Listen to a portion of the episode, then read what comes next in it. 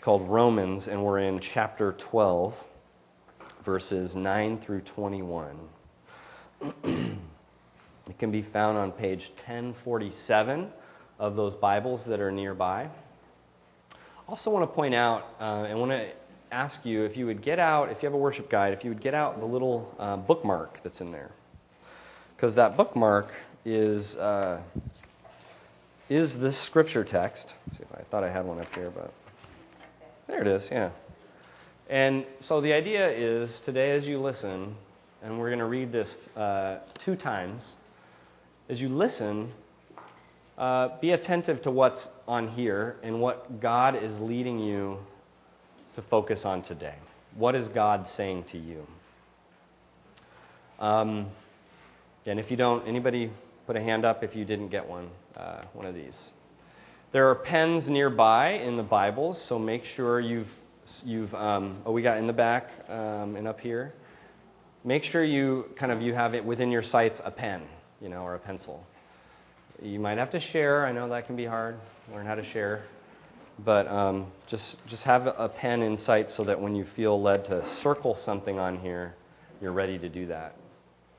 The reason is, as you'll see, is this scripture passage has a list of a whole bunch of separate things. They're not all exactly related to one thing. There's just a whole bunch of behaviors um, that are that you're kind of being invited to take on.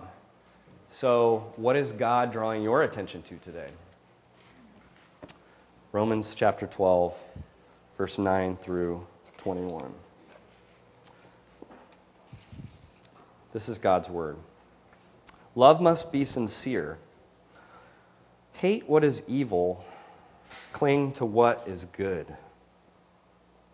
Be devoted to one another. Honor one another above yourselves. Never be lacking in zeal but keep your spiritual fervor, serving the Lord. Be joyful in hope, patient in affliction, faithful in prayer. Share with the Lord's people who are in need. Practice hospitality. Bless those who persecute you. Bless and do not curse. Rejoice with those who rejoice mourn with those who mourn. Live in harmony with one another. Do not be proud, but willing to associate with people of low position. Do not think you are superior.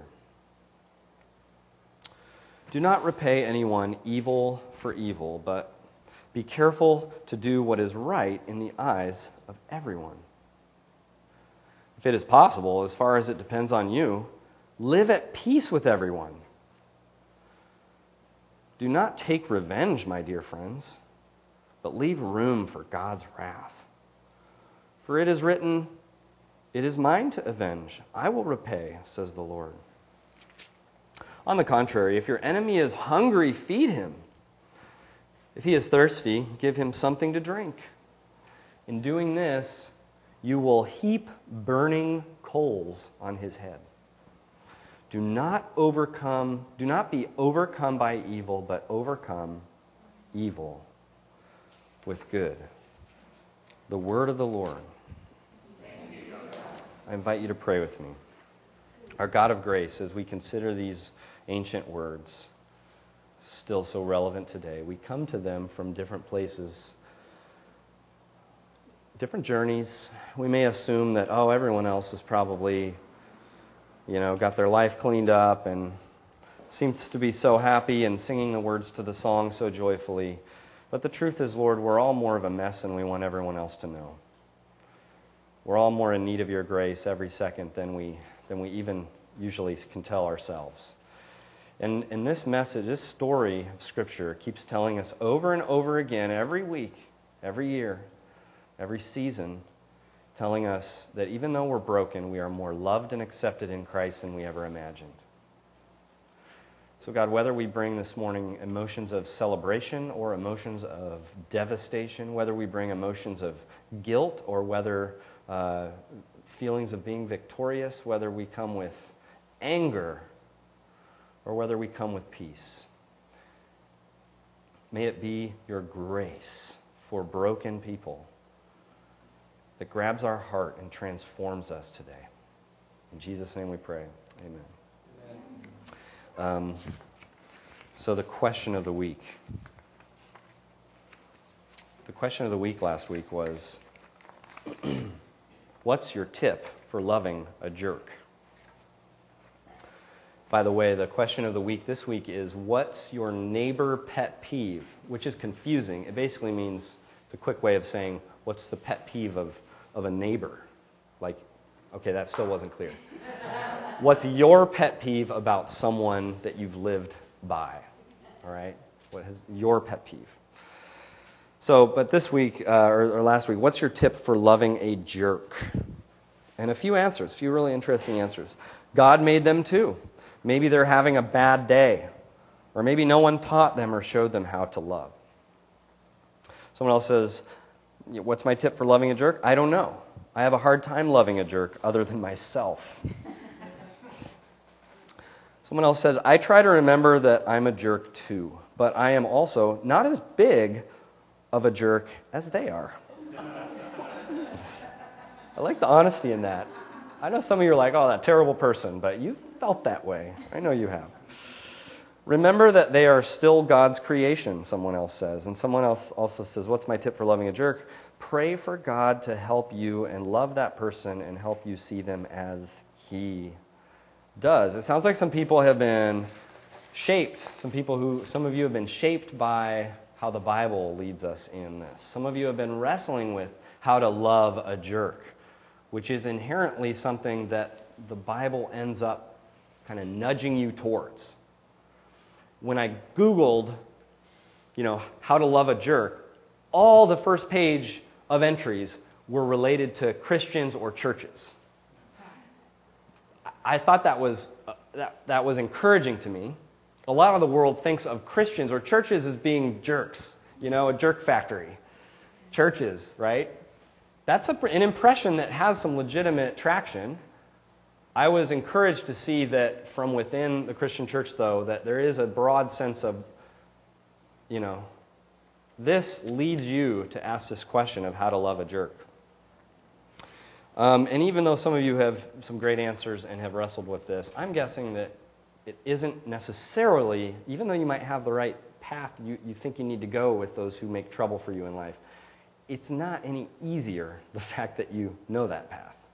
Each time someone sets you off, each time you have a neighbor or a parent or a spouse or a sibling or a child or a coworker or a neighbor who's working against you, sometimes intentionally, sometimes repetitively, you face it again. How do I do this? You may even know, you know, there's all kinds of emotions that come up. And I would ask you right now, what are some, just like a quick poll, what are some of the things you think or you feel or you do when someone's making life difficult for you? Just shout out something. Anger. Anger, yeah. Defensiveness,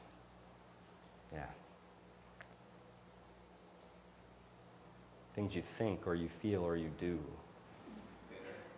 Bitterness, irritation, revenge. Revenge.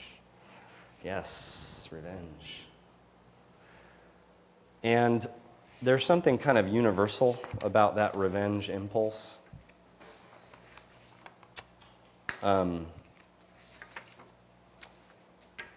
there was a there was a headline years back and it said one word in thick black letters right across the top of the front page revenge.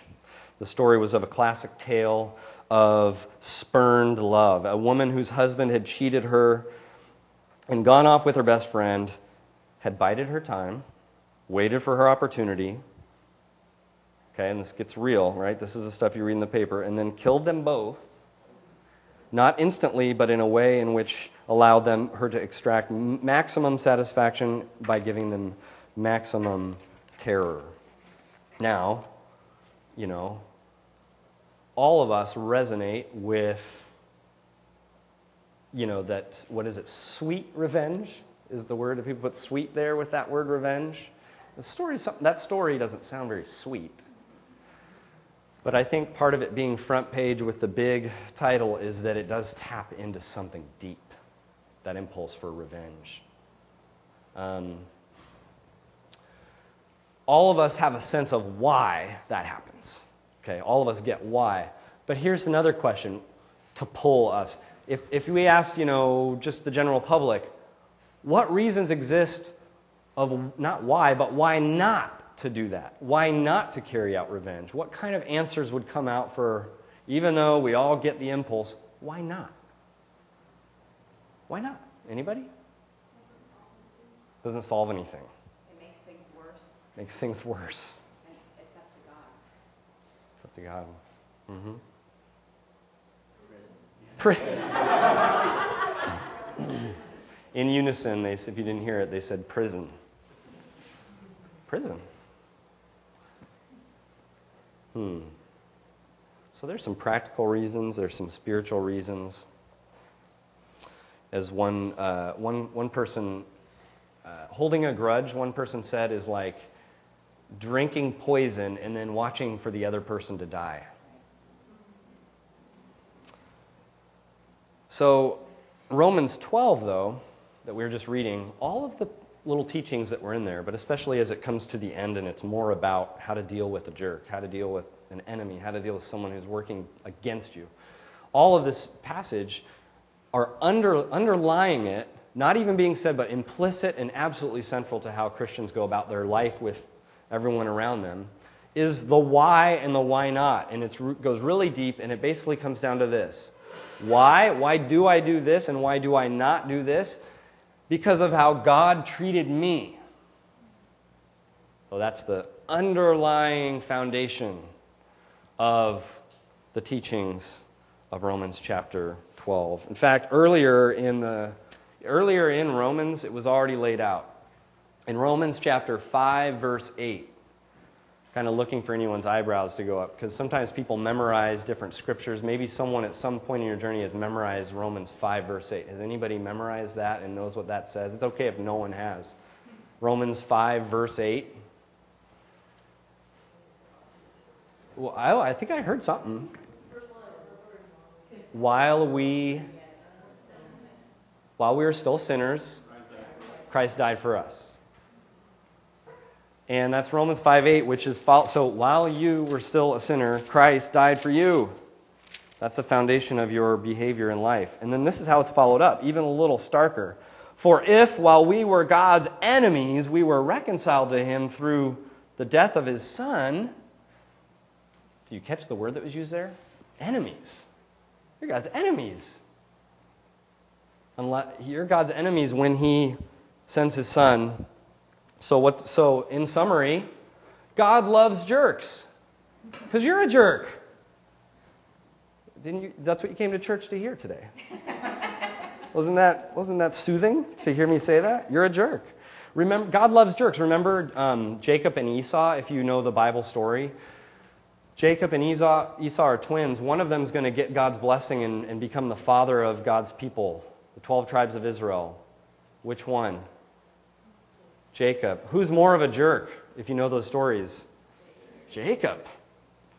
It's terrible, deceitful. I mean, if you're hanging out with Jacob, hold on to your wallet if you're having dinner with him. and God, so, and Esau just kind of seems, there doesn't seem to be anything particularly that Esau has done. God's willing to enter into relationships with the scum of the earth, with those who have the deepest impulses for revenge, and even those who might act out on it regularly. God loves jerks. So a Christian wakes up in the morning, the Christian has a chance to wake up every day in the morning and say, God loves jerks. Yes, another day living in God's love. And so the center of your consciousness as a Christian can become I've been a jerk to God, and God still loves me. Even though I've tried my darndest to make things difficult for God, He has seemed like persistent and tenacious in making sure His smile of approval will be an umbrella over my life. will be flowing into me, that I will always know it's true, even though I may still continue to work against him. In a way, here's something that some of us need to hear sometimes. Don't be above admitting that you're a jerk, right? Don't be above admitting that you need you need God's grace. You need mercy. You don't deserve it. The, the fair, what Jesus had this teaching, and he said, I did not come to save the righteous, but the unrighteous. And he said it to religious leaders who, in hilarity, the, the humor of it is that they thought he was saying, oh, well then, I mean, they had the audacity to think, oh, well, then he didn't, didn't come for us. You know, the, the, that's no, no, guys, that's not the point. It's not that there's, the actual point is there's only one kind of people there's the unrighteous ones. And uh, that mentor that um, is coming in October that I talked about is going to speak here. One of the things he often says in his sermons is um, the gospel goes like this We're all full of crap. Religious crap stinks worse than regular crap. In other words, if you say, Oh, I'm righteous, and there's the unrighteous, okay, that's even, that's like almost in a, another category. And Jesus came to clean up your crap. So,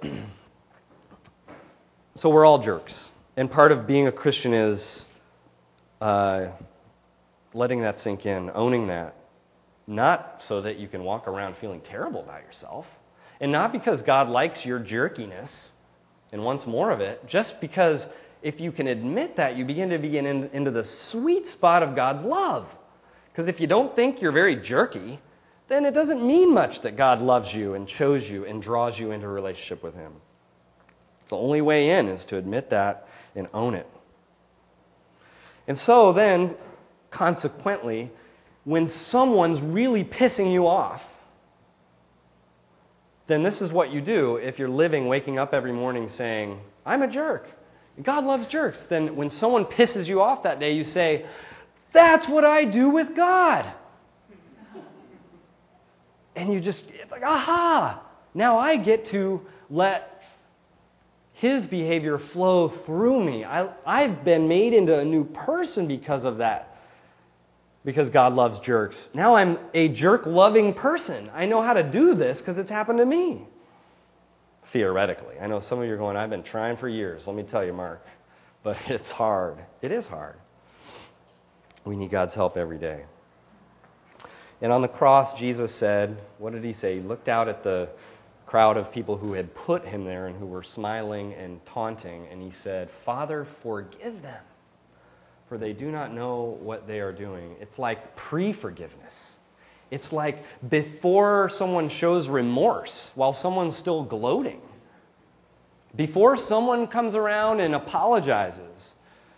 If you've ever said, well, I don't have to apologize, or I don't have to forgive because they haven't apologized yet. They haven't, you know, they haven't shown any remorse. They're not coming knocking on my door to, to own what they've done to me. So I'm not, I don't have to forgive. I'm free and clear. I don't have to forgive yet. I've got great news for you. You get to forgive. That you have been, and even in your own life, you have been pre forgiven before you were, while you were still God's enemy. So, that you don't get that idea from the Bible. Some people have even said that that's a, a Bible thing, like, well, if they don't repent, if they don't show remorse, I don't have to forgive. Well, I, I don't see that anywhere in here. And you're, besides, you're just drinking the poison if you're hanging on to it and you're stopping your own experience of God's forgiveness. And so the Lord's Prayer says, Forgive us our sins as we forgive those who sin against us. So there's this interplay always between God's forgiveness, my forgiveness. It's, it's going in both directions, it's flowing. And you can definitely kind of, with a hardened heart, and the hurt, the real hurt and woundedness of others hurting you, you can put a stop on the flow of that forgiveness. And you can just delay things, and there will be a buildup or you can let it go and you can begin to pursue forgiveness. And, and by doing so, getting the flow going again of God's forgiveness in your own life. My focus has been on the end of that chapter that we read, the end of that section we read. The part that really zeroes in on how to love a jerk, how to love an enemy, how to t- not take revenge. But again, there is a lot in this card, so let me read it one more time. My encouragement is circle something on here. Take this home, put it somewhere that it's in your life. It's on your fridge, it's in your uh, medicine cabinet, it's next to your bed, it's in your Bible, it's in the book you're reading. Take this with you, it's in the dashboard, you get the idea. And look at it this week and next week and maybe even longer at that part that you circled. Here's how it goes. Let's hear it one more time and then I'll pray. Love must be sincere. Hate what is evil, cling to what is good. Be devoted to one another. Honor one another above yourselves. Never be lacking in zeal, but keep your spiritual fervor, serving the Lord. Be joyful in hope, patient in affliction, faithful in prayer. Share with the Lord's people who are in need. Practice hospitality. Bless those who persecute you. Bless and do not curse. Rejoice with those who rejoice. Mourn with those who mourn. Live in harmony with one another. Do not be proud, but be willing to associate with people of low position. Do not think you are superior. Do not repay anyone evil for evil. Be careful to do what is right in the eyes of everyone. If it is possible, as far as it depends on you, live at peace with everyone. Do not take revenge my dear friends, but leave room for God's wrath. It is written, It is mine to avenge. I will repay, says the Lord. On the contrary, if your enemy is hungry, feed him. If he is thirsty, give him something to drink. In doing this, you will heap burning coals on his head. Do not be overcome with evil, but overcome evil with good. I invite you to join me in prayer. Our gracious God, as we hear these words, may they sink down into our lives. Every week here, we read from this book because we believe what it says that the Word of God is living and active, sharper than a double edged sword. It penetrates to dividing soul and spirit, joints and marrow. It judges the thoughts and attitudes of the heart. And we'll use these words to just sink down into those places in our lives. The passage says, Leave room for your wrath. And there's almost a joke to that, or a, a humorous side to that, because our wrath is poisoned with our own evil. And your wrath is, has been infiltrated with grace. You seem always to be bending your legitimate wrath and anger towards grace.